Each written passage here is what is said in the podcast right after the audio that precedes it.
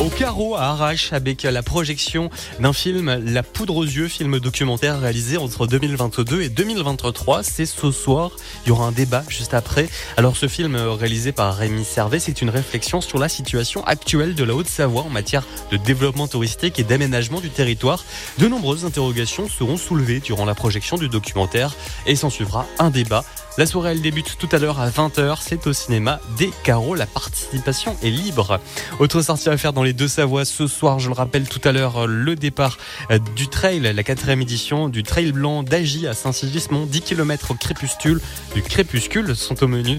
Euh, voilà pour, pour les participants, si vous voulez donc aller les applaudir, une organisation du ski club d'Agy, c'est au sommet du plateau d'Agy.